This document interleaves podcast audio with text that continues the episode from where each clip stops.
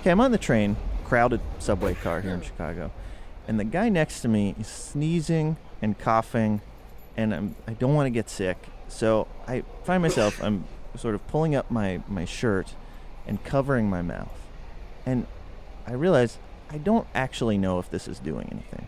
On the line with us now is Kelly Dixon. She's an infection prevention and control specialist at the Mayo Clinic in La Crosse, Wisconsin. So Kelly, am I making any difference at all? Um, very little. It- Depending on what your shirt was made of, um, we'll assume that it was cotton or some sort of a cotton blend. It actually it c- it could hold some germs and and be uh, a a mild barrier. So you, you could have done something, but also then it's also going to harbor the bacteria from your breath in and out. So in the long run, it's probably just as detrimental as it is um, positive. Okay, Kelly. So if a shirt isn't going to block germs like a regular cotton shirt, uh, is there any other kind of fabric though that is better at protecting us from germs? Well, certainly in the hospital and healthcare, we have the masks that are specifically designed for that. But in terms of an article of clothing, I'm unaware of anything that's manufactured that's like an antibacterial shirt. But no one wants to be the guy who's wearing the mask. So here's a question: No. Could I make a shirt out of a bunch of masks? Um, nobody wants to be that guy either. Uh, that would be hideous. Yeah, That's. But I think I want people to run in the other direction. I think that's part of the goal. Um, it's good to have a goal. the truth is, though, um, in a very recent copy of the American Journal of Infection Prevention, uh, there was an article said that if somebody sneezed and didn't cover their mouth, it, um, those bacteria and germs could travel like 30 to 40 feet. So probably anywhere on the train, you're going to be just as germ-filled. Wow. It, it doesn't matter if he's next to you or you know across the train from you. You're you're still going to get caught. That's actually really great to know because I have thought about moving, but you're telling me it's not worth it. Not worth it.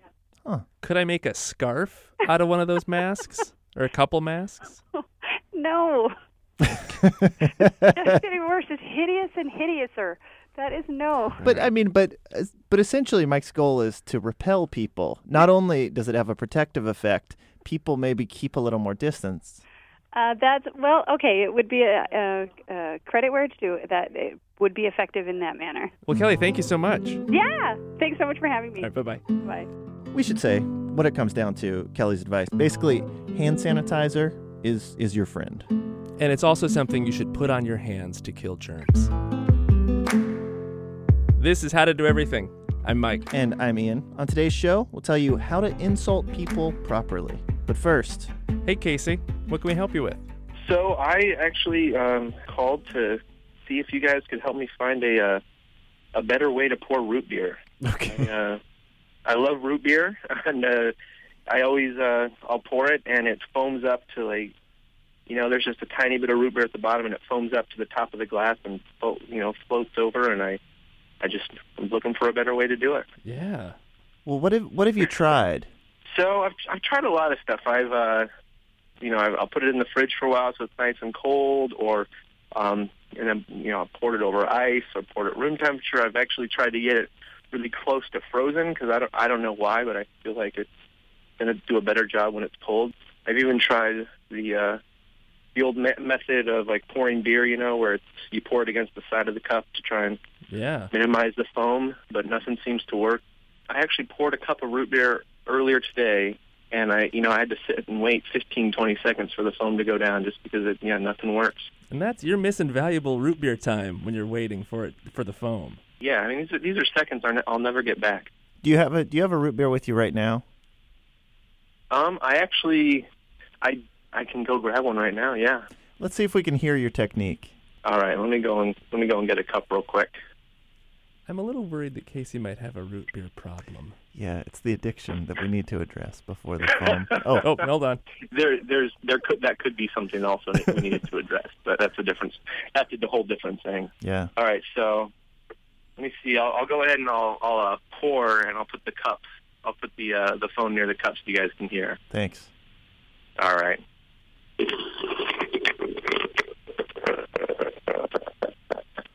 Uh, I just poured it, and it's like three quarters foam and a little bit of drink, a little bit of soda at the bottom right now, just Okay. sitting there. Huh. We we are going to try and find find some help for you. That sounds great. I can't wait to find hear what you guys find out. All right, we've got Guy Crosby on the line. He's the science editor for America's Test Kitchen. Guy, can you help out Casey? Oh, there are a number of solutions that should at least mitigate, reduce the amount of foaming. You know, so when you think of sugar, the more you All right, heat Guy up is the talking water- now, and he's saying a lot of uh, scientific things uh, that might be hard to absorb. So we'll just try and sum it up quickly. All right, the, the colder a liquid gets, the higher uh, the concentration of gas you can dissolve in it. So, colder root beer has more carbon dioxide uh, in it. And also, the pressure of the bottle keeps the gas in the liquid. So, when you pour cold root beer into a warm or room temperature glass, the gas comes rushing out, and uh, it's, you get even more foam. It's even worse because there's no longer pressure holding it in. Okay, now we're going to go back to Guy. The other thing I would say is that what when you pour um, the the beverage, the root beer, into a glass, the thing that really triggers sudden release of all this gas are what's called nucleation sites, and these are places when the gas bubbles can develop and then suddenly release. And these are things like a little bit of lint or imperfections in the glass, like little teeny tiny scratches you can't even see little pock marks. This is where the gas will start to collect, and then all of a sudden, suddenly be released from the from the gas from the beverage. So does that mean the the more irregular the surface that you're pouring the root beer onto, the more foam you're going to get? Yes. Okay. So that's one thing you can do. Another thing is, of course, you could chill down the glass so that when you're pouring the the root beer and it's not hitting a warm surface, which is going to decrease the concentration uh, that you can dissolve the gas in and want the wants the gas to come out. But if you if you pour it onto a cold surface, it's going to help to maintain the temperature of the liquid and maintain the the greater solubility that the gas has at lower temperatures. Okay. Oh, well, the other thing you can do is, and this comes back to sort of the art of champagne, you know, and how people, you know, care about how much bubbly they get out of a glass of champagne. You know, when you have a high surface area glass like a goblet, uh, it's going to trigger the the more release more rapidly of the gas versus a tall, thin glass, which has less surface area to contact the liquid and you know, cause the gas to be released either due to temperature or to nucleation sites. So i- if Casey used a real tall, thin glass that he had chilled down in the freezer, and one that was really, really, really clean, maybe even almost new, um, then you'd have a good chance of having much less fizzing. It, I mean, it makes the the daily drinking of root beer a lot more festive in a flute, though. Yeah, it would. How much do you think it would cost Guy to get a champagne flute fitted with a handle? Um, well, that's a good question. I don't know that I know that. I do know I I went to uh, gave a lecture at the University of Toledo, and it was in their chemistry department, and they have a glass blower there, and he makes special mugs. They gave me one to take home, which was tall and narrow with a handle on it. so I think it would work out just right. You have reached Steve Mulder at the University of Toledo Glass Shop. I am either out of the office or I have Sure. my hands full of hot glass. Please leave a detailed message including your name and phone number, and I will get back to you as quickly as I can. Thank you. Hello, Steve. This is Mike and Ian from NPR. We got your number from Guy Crosby. We want to talk to you about. cru- Hello. Hello, Steve. Just walked in. What's up? Hey, it's uh, it's Mike and Ian from How to Do Everything at NPR. All right. How's it going? Good, good. What's going on there? So we got your number from uh, Guy Crosby, and he, we were talking to him, and he told us about the mug you made for him. Uh huh. And so, well, we had a special request. We have a listener who really loves root beer, Uh huh. and he doesn't like that when he pours his root beer, it creates all this root beer foam. Uh huh. And and Guy said that there's really no better glass to minimize your your root beer foam than than the type you made, the skinny with the handle. Uh huh. What what could we do to get our hands on one of those? Yeah, I can put a mug together for you. Tell me what you want. Um, The mug will probably be around ten bucks. That's great. Hmm. We can handle that. Yeah, we can cover that. Okay. Thanks so much. You bet. All right, bye bye, Steve. Take care. Bye.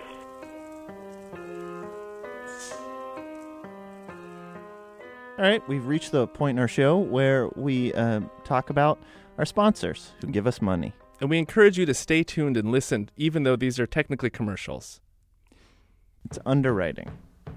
So, Ian, I noticed uh, the other day that you were using the internet to look at websites. It's one of my favorite things to do on the internet. Well, then you should know about Igloo. I do. It's Igloo software. Right. What they do is they make an intranet you'll actually like with things like, you know, integrated apps for file sharing, blogs, shared calendars, and, you know, task management. What about blogs? I said that. It's everything you need to take the crazy out of collaboration. Igloo's built with responsive design, so it will work on any device to help you work better. If your company has an intranet that feels like it was built in the 90s, the 1990s, and you want to take Igloo for a spin, go to igloosoftware.com slash everything. That's the key, slash everything, because that means we get the money. You can use it for free with up to 10 of your favorite people, coworkers or customers. igloosoftware.com slash everything. Hey, Ian, I noticed the other day you were looking at your body and we're going to put clothes on it. It's one of my favorite things to do with my body. Then you should know about Trunk Club. It's a men's outfitting service uh, focused on simplifying the process of buying clothes. Every guy who uses Trunk Club is matched with a personal stylist who will get to know his style and preferences and then handpick a selection of premium clothing. Wait, did you already know about Trunk Club? They'll pack it in a trunk and ship it straight to your door. Right, and then they have 10 days to choose to decide what they'd like and what they don't like, and they can send back what they don't like. Shipping is free both ways with no monthly obligations. You can try out Trunk Club at trunkclub.com slash everything. Next time, just tell me if you already know about something. I still like talking about it. Last week, Archbishop Desmond Tutu called the government of South Africa a quote lickspittle bunch. And no, that's not a term you hear applied really anywhere these days. I've never heard it before. Ammon Shea is on the line with us now. He co-wrote the book "Depraved and Insulting English." So, Ammon, uh, lickspittle is this a term you're familiar with? Yes, a fawning sycophant or parasite, Oh, someone who licks the spit of another. I, I imagine. you, Oh. you would have to be pretty fawning to do that, I guess. So, are there any other kind of old or archaic insults that we should bring back? Um, yeah, there's a one of my personal favorites is a cacinator, which is um, a word for somebody who either laughs too much or laughs too loudly. A cacinator. Yeah, who's very closely related generally to the sialoquent, who's somebody who actually spits when they speak. I mean, we just call them spitters, I guess, but sialoquent has a kind of more noble ring to it. Um, but I think my all-time favorite insult is probably a, a Bayard, B-A-Y-A-R-D, um, because it's so applicable in so many areas of life. And a, a Bayard is a person who is um, armed with the self-confidence of ignorance Like a confident idiot. not just a confident idiot, but somebody who is confident because of their idiocy, I think. One of the things that I think is delightful about English is how ridiculously specific it can be in so many uh, circumstances. Um, you know, a pricklouse was a not what it sounds like. Fortunately, a pricklouse was a derogatory term for a, a tailor in the 17th century. Huh. Um, a rapin, R-A-P-I-N, was a word for an unruly art student. Um, I- I'm not quite sure why we needed such specific words for these things, but they came up, and you know somebody filed them away for future use, I suppose. So, Ammon, when you're driving, what do you yell at the people who cut you off in traffic, knowing that you have this arsenal of insults at, at your fingertips? I don't. I'm sorry to say. Come on, really? well, first of all, I live in New York City, so I do very little driving. Right. Um, Well, let- let's let's say though, let's say someone from uh, I don't know the 1600s, 1700s uh, was transported into the future and suddenly became a cab driver in New York Uh-huh. City. What what might they yell? Uh, Uh, they would yell probably Jehu, which was uh, a a very archaic insult for a um, unruly, ferocious, or unreasonable driver. Um, Jehu comes from the Old Testament, uh, and I think Jehu was the son of Nimshi, and he was he was known in the Old Testament in those circles for being um, a particularly reckless charioteer. Um, and so Jehu kind of extended itself into the 16th, 17th, 18th centuries as um, as a synonym for a, a reckless driver. So like, can, can you believe this Jehu? Like, Something like that. Well, Ammon, thanks for uh, telling us about this stuff. All right. Well, thank you for having me. You're a real pricklouse. That's exactly what I, I've heard that before.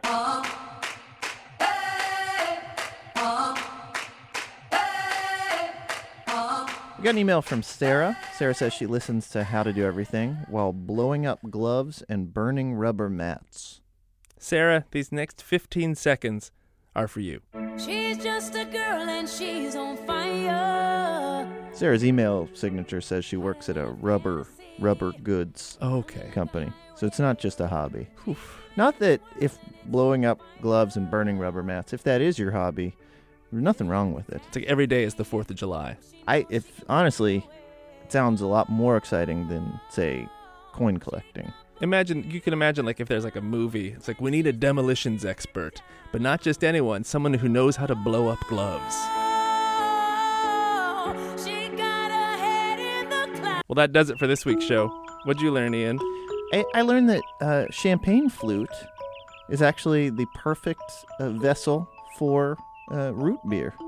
Which is, you you think that the people who make champagne, if they knew we were putting root beer in our champagne flutes, I bet they'd be insulted. Well, the important thing uh, to remember is um, only root beer from the root beer region of France can be called root beer. Everything else is just sparkling sassafras. I learned that a cackinator is somebody who laughs too much. You know, yeah, when you think about it, like imagine how different the Terminator would have been if it was the Cackinator. I'm a friend of Sarah Connor. I'll be back. How to Do Everything is produced by Jillian Donovan with technical direction from Lorna White, Our intern this week is Jeff Bartle. PhD. Our artist in residence is Justin Whitty. You can get us your questions at howto at npr.org. Our website is howtodoeverything.org. I'm Ian. And I'm Mike. Thanks. Thanks. Uh huh.